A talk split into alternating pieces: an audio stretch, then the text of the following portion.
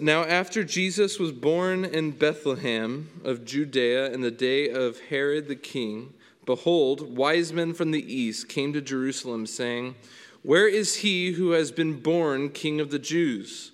For we saw his star when it rose and have come to worship him. When Herod the king heard this, he was troubled, and all Jerusalem with him. And assembling all the chief priests and the scribes of the people, he inquired of them where the Christ was to be born. They told him, In Bethlehem of Judea, for so it is written by the prophet. And you, O Bethlehem, in the land of Judea, are by no means least among the rulers of Judah. For from you shall come a ruler who will shepherd my people Israel. Then Herod summoned the wise men secretly and ascertained from them what time the star had appeared. And he sent them to Bethlehem, saying, Go and search diligently for the child, and when you have found them, bring me word, that I too may come and worship him. After listening to the king, they went on their way, and behold, the star that they had seen when it rose went before them uh, until it had come to rest over the place where the child was. When they saw the star, they rejoiced exceedingly with great joy. And going into the house, they saw the child with Mary, his mother, and they fell down and worshipped him. Then, opening their treasures, they offered him gifts gold and frankincense and myrrh. And being warned in a dream not to return to Herod, they departed to their own country by another way. This is the word of the Lord. All right, good morning and Merry Christmas. Can I still say Merry Christmas? Is that okay? I can still say Merry Christmas. Okay, Merry Christmas. Um, so this morning, hey, if you could keep me in your prayers, I, uh, I think I'm battling a head cold all of a sudden. I'm trying not to sniff, and I tweaked my lower back trying to prove to high school basketball players that I was still better than them, which was arrogant and foolish. And so my back is, uh, is quite a bit stiff, and I'm going to be sniffing a little bit. So we're going to trust that God can move despite that, and that I won't look uh, in pain up here on the stage. Does that sound good? Merry Christmas. Um, I'm glad that we made it here this morning. Um, and on a, on a personal note, I realized uh, a couple months ago, Pastor Albert asked me if I could preach on December 30th. And it all of a sudden struck me that I actually was the guest preacher here at Region on December 31st. Uh, last year, um, I, I knew a few of you, and I knew Albert, and he asked me to jump in because everyone was out of town on December 31st. So I came and preached um, a year ago. Um, and now, a year later, um, I know many of you, or most of you, and I get to be um, your associate pastor. Um, but I tell that story because this Advent season is one of believing in hope. Amen? Of, of believing in, that God can do anything, and, it's, it's, and it's, it's waiting in expectation for God to do something. Um, so I told that story that a year ago, I did not think I would be standing here uh, almost one year to the day, preaching again the last Sunday, but now as your associate pastor. I didn't think that would happen. But we don't know what things God has in store for us in 2019. But God has good things in store for us. So be of good cheer, have hope. Um, God can do anything in this new year. God can open doors that you couldn't imagine in this next year um, of life here on earth. Um, I'm going to say a prayer for us again as we jump into this message. Father, we are here, and I don't know what each one of us went through this week. If we had an amazing Christmas, if we had a lonely Christmas, God, I, I don't know.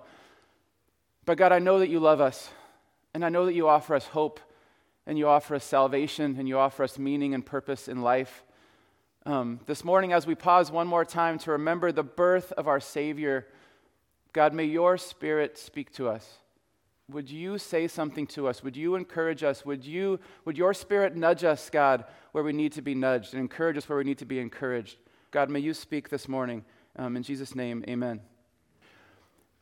So, Christmas, I know we're all used to it being Christmas season. Um, and, and we've been celebrating Christmas for a while, some of us. We've had a lot of Advent messages. Um, and if you live in America, you hear a lot about Christmas, right? So we're, we're kind of, maybe we're even over Christmas. But I want to think about it from a historical perspective and kind of step back. Think about how amazing it is that over 2,000 years ago, a baby was born in a small town in the Middle East. Okay, a long time ago, a baby was born. And the people around the baby, some of them knew something beautiful was happening, some of them really didn't know what was happening. But a baby was born in a small town amongst some animals. And then some shepherds came, um, and he had these two parents who were trying to figure things out. And this baby was born. And now, all these years later, we still celebrate this, right? And we think about it, and we reflect on it, and we study it, and we think about how it has changed the course of human history and the world history. This moment in time where a, a little human being was born that was actually God. And we think about it all these years later. We still, we still reflect and wrestle and get inspiration and salvation from this moment in time where a baby was born in this little town called Bethlehem among some animals and some people around that had to figure out what are we doing here and how do we contribute to the fact that the Savior is being born amongst us. This morning, we're going to take a quick review of some of the characters in this story. So, for the last four weeks, Pastor Albert and I have gone through some characters. So, I'm going to review some of those characters and then talk about the Magi um, this morning in the story. And as we review the story, I want to ask you to do a couple things. Um, one of them is to try to think about the fact that this story is crazy.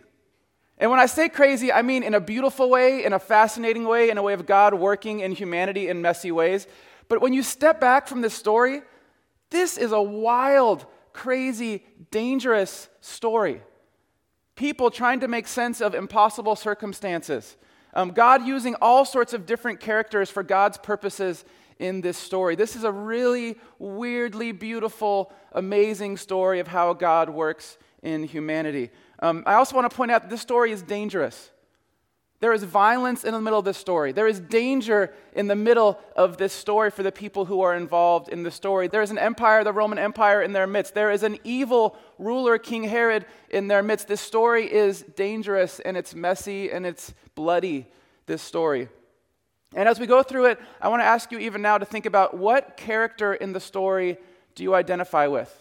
Or what character do you find inspiration from? What character do you somehow resonate with, with, with what God is doing in your own life right now?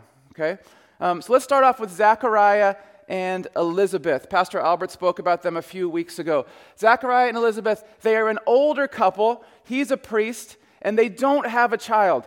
And in their culture and their civilization, not having a child was a thing of, of shame. It was not dignified to not have a child. Something must be wrong with them. They're an old couple. Zechariah is a priest. He's performing his priestly duties. He's going to burn incense, and he ends up face to face with an angel all by himself in the middle of the temple. And I'm going to pick up uh, Luke chapter 1, um, starting in verse 18. Zechariah asked the angel, How can I be sure of this? I am an old man, and my wife is well along in years. That's like a nicer way of saying old. And my wife is well along in years, but I'm old. The angel said to him, I am Gabriel. I stand in the presence of God, and I have been sent to speak to you and to tell you this good news. And now you will be silent and not able to speak until the day this happens, because you did not believe my words, which will come true at their appointed time. So now, this old man who hears this great news, and he doesn't react very well. He doesn't react with great faith the way that Mary does and Joseph and others do.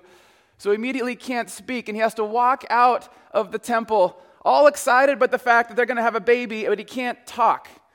And he's a priest, so he has to like make hand motions and write things down, and he has to somehow convey that his name will be John.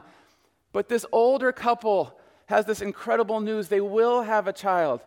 Uh, Elizabeth is pregnant, the, the, the cousin of Mary, um, and they get to be the parents of John the Baptist, who prepares the way for Jesus. So we've got this, this old couple, Zachariah and Elizabeth, with a, a, a miraculous baby of their own. And then we've got Joseph. I got to preach about Joseph a couple weeks ago. So, some call him Joseph the Just. He was a carpenter. He was probably between the ages of 17 and 20. He was betrothed, he was promised um, to marry.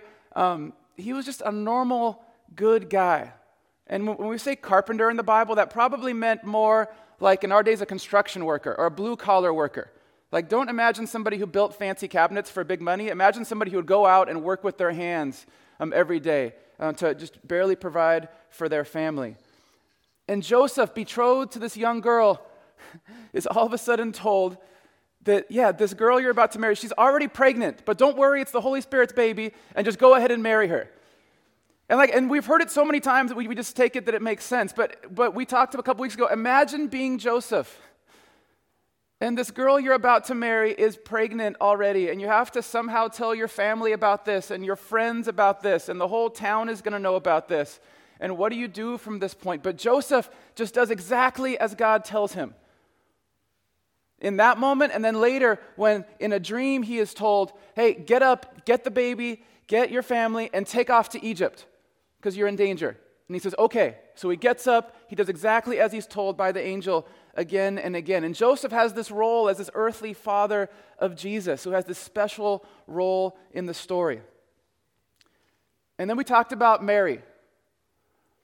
Uh, Mary, who was probably between the ages of 12 and 14, just a normal girl getting ready to be married uh, in an arranged marriage, and an angel appears to her. I'm going to I'm going to read from Luke chapter 2. In the sixth month of Elizabeth's pregnancy, God sent, the, God sent the angel Gabriel to Nazareth, a town in Galilee, to a virgin pledged to be married to a man named Joseph, a descendant of David. The virgin's name was Mary. The angel went to her and said, Greetings, you who are highly favored, the Lord is with you. Mary was greatly troubled at his words and wondered what kind of greeting this might be. I just want to pause there. This, like, we just read this like for granted, but imagine it. Mary is greatly troubled. Of course, she is greatly troubled, and an angel appears to her and starts saying this stuff. And she wonders what kind of greeting this is. But the angel says to her, Do not be afraid, Mary. You have found favor with God. You will conceive and give birth to a son, and you are to call him Jesus. He will be great and will be called the Son of the Most High. The Lord God will give him the throne of his father David, and he will reign over Jacob's descendants forever. His kingdom will never end. How will this be? Mary asked the angel, since I am a virgin. The angel answered, The Holy Spirit will come on you, and the power of the Most High will overshadow you. So the Holy One to be born will be called the Son of God. Even Elizabeth, your relative, is going to have a child in her old age, and she who was said to be unable to conceive is in her sixth month. For no word from God will ever fail. I am the Lord's servant, Mary said. May your word to me be fulfilled. Then the angel left her. I just want to pause on, on two phrases from there. First of all, in verse 29, it says, Mary was greatly troubled. She was greatly troubled at first when she's told this.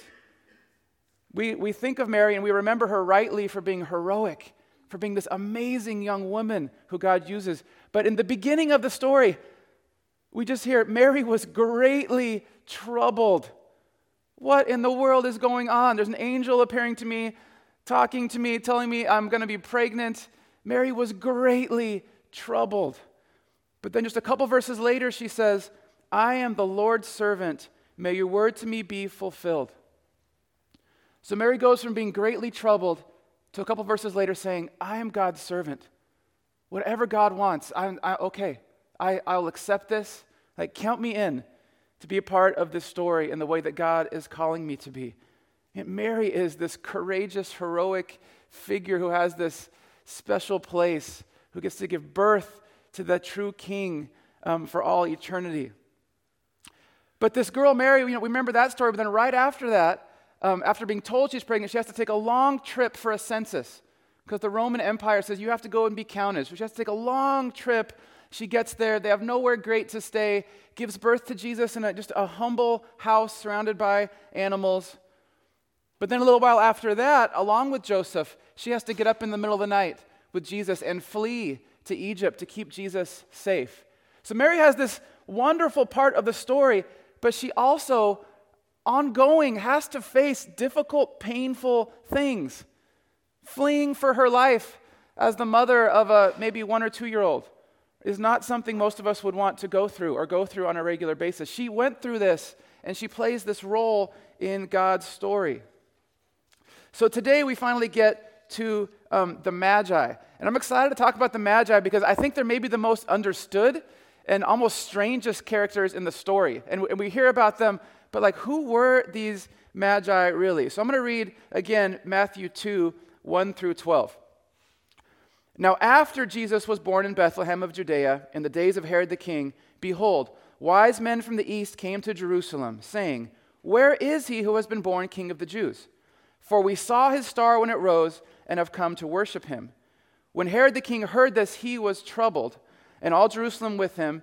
And assembling all the chief priests and scribes of the people, he inquired of them where the Christ was to be born. They told him, In Bethlehem of Judea, for so it is written by the prophet.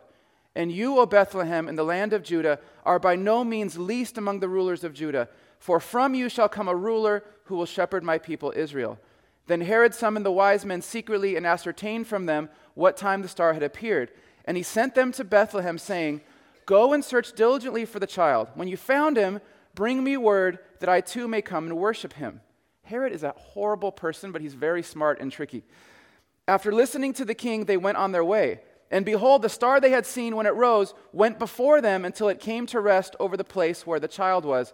When they saw the star, they rejoiced exceedingly with great joy.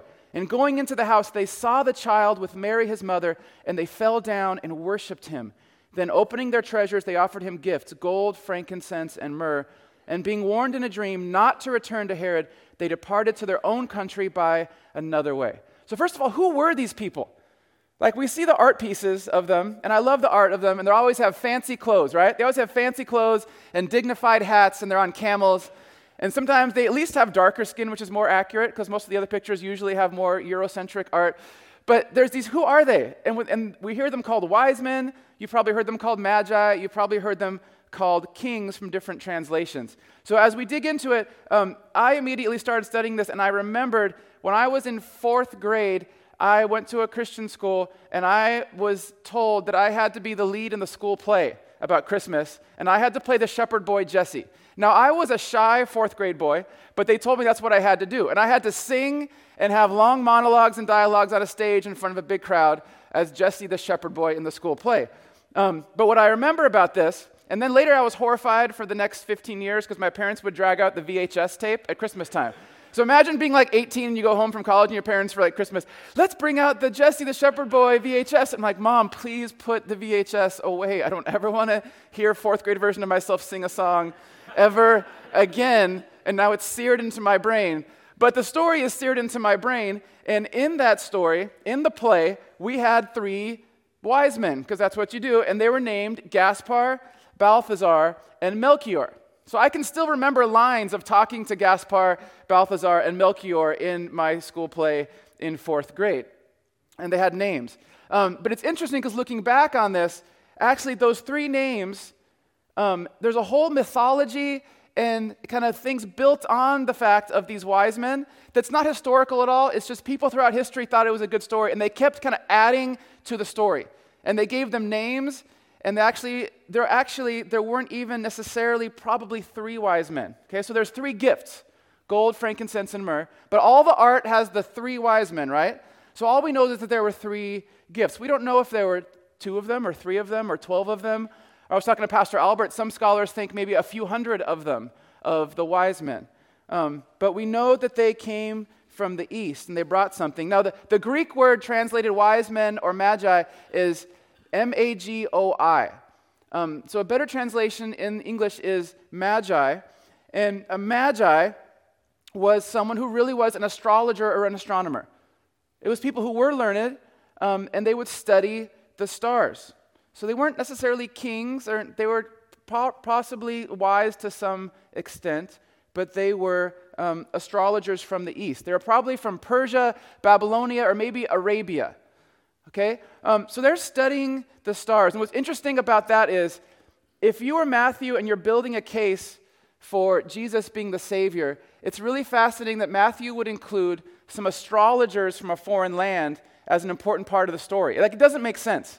Like, if you were making this up to impress a Jewish audience, you would not include some foreigners who didn't know the true God, who came somewhere from the east they were pagans essentially, came from the east, and they were astrologers, and that they came and had a. That's just not how you would write the story trying to impress some good Jewish people.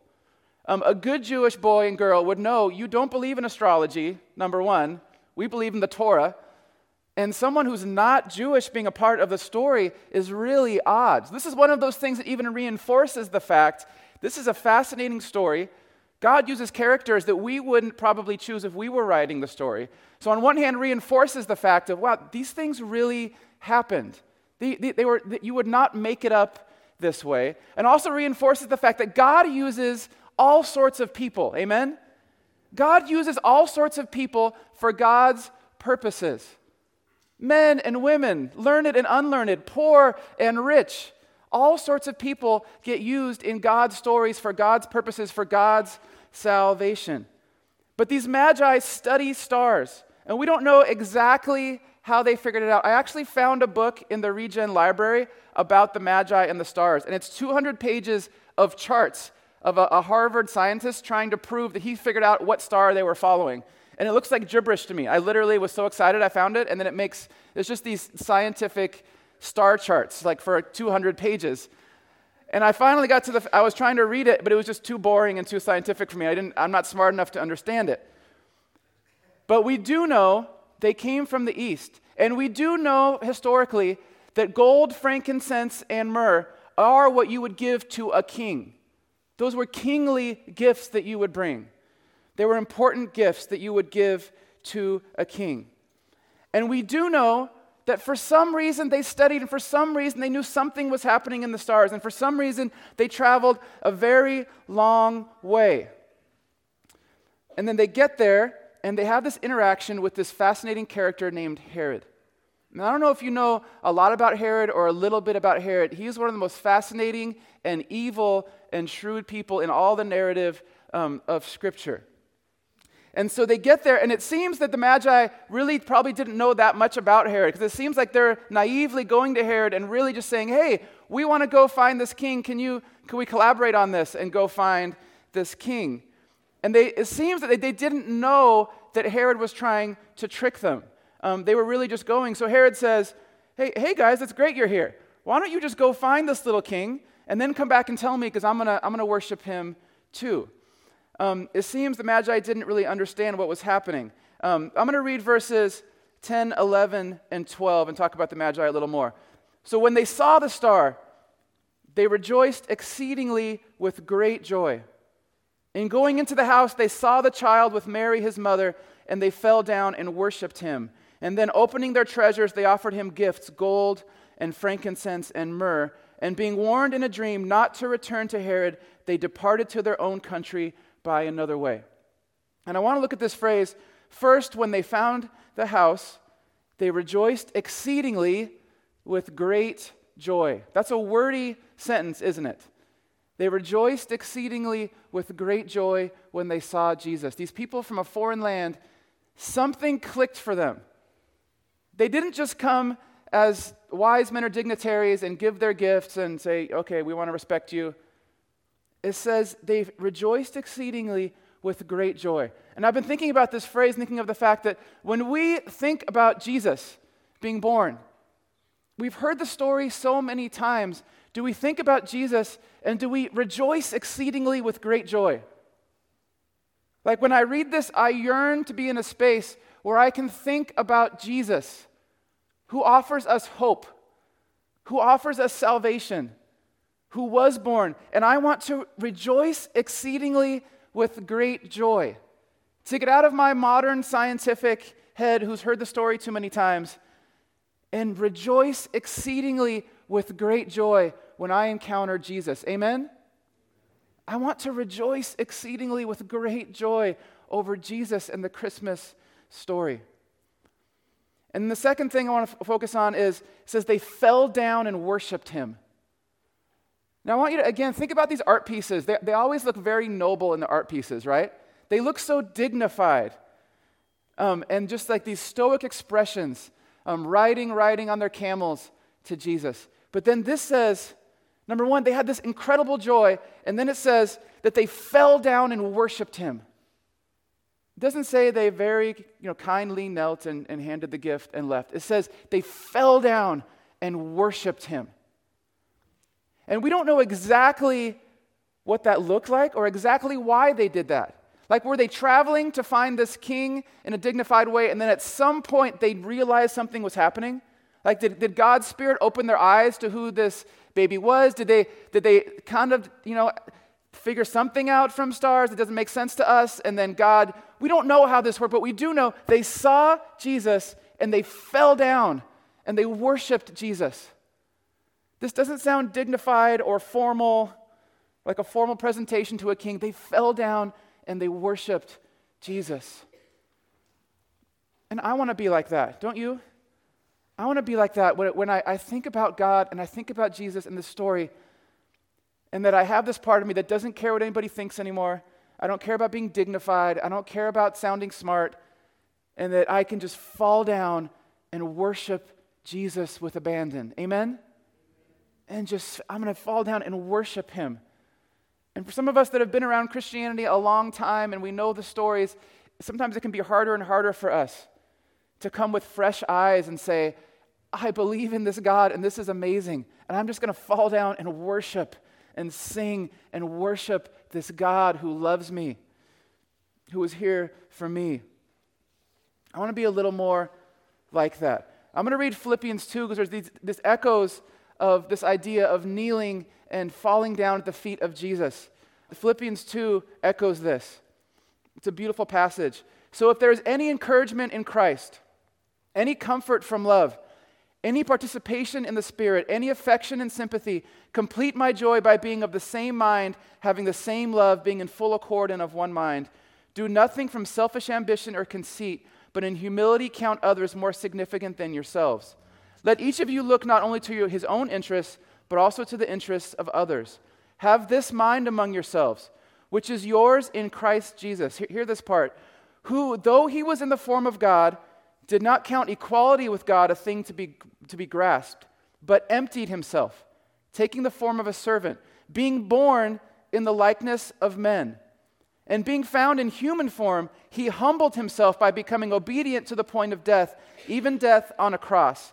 Therefore, God has highly exalted him and bestowed on him the name that is above every name, so that at the name of Jesus, every knee should bow. From the Magi until now, that every knee should bow in heaven and on earth and under the earth, and every tongue confess that Jesus Christ is Lord to the glory of God the Father. Amen? Amen. So now back to our story. So Matthew 2:12, being warned in a dream not to return to Herod, they departed to their own country by another way. So I want to pause and think about this. So the Magi, they somehow find Jesus. They, they have joy, they worship Jesus. And then it says they're warned in a dream, and it doesn't say the whole dream. Like for Joseph and Mary, we get, a, we get a bigger picture of what this looked like, of what an angel looked like. It just says they were warned in a dream not to go to Herod, so they go another way. So they basically say, Forget you, Herod. We're not going to go back. We've been warned. We're going to go back home a totally different route. Now, I want to think about what this would be like for them. Now, was this five or seven or 12 wise men with, with a few guards or friends with them? Or was it a larger group? We, we don't know. But we do know that Herod was a ruthless, powerful king. And he had a lot of soldiers, he built a lot of things over the course of his life that are, if you go to Israel today, there are so many huge spaces you look at, and that's Herod's this, and that's Herod's that. He built this, he had that built, he had that built. He got a lot of stuff done, and he had a lot of power, and he was crazy. And I mean crazy and like a full on mentally ill. The older he got, he killed more people around him. So, first it was he killed a couple sons around him, he killed a couple people who wanted to take his throne. As the older he got, the more people he killed. His wife, sons, cousins, anybody around him who maybe could have ever whispered they wanted his throne, he just kept having people killed the older he got. He was not somebody you wanted to mess with, was what I'm trying to say. And he had a lot of power, and he had a lot of people who did whatever he said. And the Magi are supposed to go right back to him, which isn't all that far, and report back to Herod and his people what they had seen. And instead, the Magi say, No, we're just going to go home a different route. We're not going to do what the king of this place says. And we don't know if the army's going to come get us. We don't know if Herod is going to lose his mind and send everybody to come get us. But we are going to not do what Herod says. We're actually going to go the other way. And we just worshiped this Jesus, this real king. So we're going to take off and not do what we're supposed to do from the kind of king of this place. So they take off another way. And now they're a part of this story. These, these wise men, who worshiped, and then they didn't obey Herod, and they went um, to protect Jesus. They went another way so Herod wouldn't know who Jesus was. Matthew 2:16, I'm going to read what Herod did. This was not in my fourth grade school play. This was probably not what we talk about with our kids at Christmas time very often. Um, but this is a part of the story. Okay? Matthew 2 16. Then Herod, when he saw that he had been tricked by the wise men, became furious, and he sent and killed all the male children in Bethlehem and in all that region who were two years old or under, according to the time that he had ascertained from the wise men. Then was fulfilled what was spoken by the prophet Jeremiah. A voice was heard in Ramah, weeping in loud lamentation, Rachel weeping for her children. She refused to be comforted because they are no more. So, in church history, where we remember this, is called the Massacre of the Innocents. Some church traditions honor this on either December 28th or January 6th, sometime after Christmas. Uh, many traditions remember this and have ceremonies around the Massacre of the Innocents. And I share that to remind us that throughout history, God is working. And God is fulfilling his promises, and God is saving, and God is healing, God is moving. And throughout history, there is evil in our midst. There are evil rulers here, just like there are today. There is violence and destruction and pain here, just like there are today. And in the story, God uses all sorts of seemingly random people for his purposes in the middle of this messy life. There's a, big idea for this morning, and it's that this Christmas story shows how unlikely people become heroes in God's story, and that we all have a role to play. So, in this story, there are women and girls and men and boys. We didn't even talk about the shepherds, probably shepherd boys out in the fields as a part of the story. There were rich and poor, magi from far away, Jews and Gentiles an old couple who hasn't had a baby yet, one of who's a priest. And God uses all of these people in different ways to play a part in this real Christmas story. And God uses many of them to actually save the life of the Son of God multiple times, as Jesus' life is put in jeopardy um, multiple times. So I want to ask you a couple of uh, reflection questions. One of them is which one of these characters do you resonate with? So think about these different characters and the role that they played in the birth and the life of Jesus. Which one of those characters do you, do you resonate with or, or identify with in this true Christmas story? And then I want to ask you to wrestle with what is the role that God is calling you to? These folks that we've all looked at, these normal, different people, they all had an important role to play in the Christmas story. And I would say that as we move forward in our story, God's story is still going. The narrative is still being written. We are alive. Jesus is alive. And we have a chance to play a role in God's ongoing story. Amen? We, these humans who have heard of this Jesus, from 2,000 years ago, and we worship him, and we believe in him, and we follow him, and we find salvation and hope in this Jesus, we are called to have our own role to play. Men and women, rich and poor, different ethnicities, different backgrounds, we are called to step into God's story and play a role. And there may be danger in it. And there may be fear in it, and there may be discomfort in it, and there may be stepping out into things that are, are hard to be a part of God's story, and things that take taking risks, and things that take faith to step into. But I would ask you this morning what is the role that God is calling you into in 2019? And it could be a huge life shift, and it could be someone that God's put on your heart to pray for or care for, someone to reach out to, someone to love. But what is God calling you to? What, is there a little nudge or a little tap somewhere in your spirit where God is nudging you and saying, Here's a door that I'm going to open for you to be a part of God's kingdom? Here is a way that I'm inviting you to be a part of what I'm doing on the earth in 2019 in Oakland, in the Bay Area. As we still have a chance to worship Jesus and we still have a chance to be people who fight for goodness and truth and justice and salvation and to speak of Jesus and to tell people about Jesus and to call people into peace and hope and truth that we have in Jesus. What is God calling you into in the next year? Would you pray with me? We'll, move into a time of worship in a moment. God, would you speak to us? God, these stories are familiar for many of us, but God, would your spirit speak to us? God, reveal to us what you would have us do. As we worship you, as we fall on our faces before you in worship, God, would you call us into the adventure? Would you invite us into the role that we have to play this morning? Would you give us courage to step into the doors that you open for us? That we could be your hands and feet on this earth, that we could speak of you, that we could love others in your name, that we could speak of your hope and your love and your mercy to the people around us on this earth. God, would you use us as your story keeps going?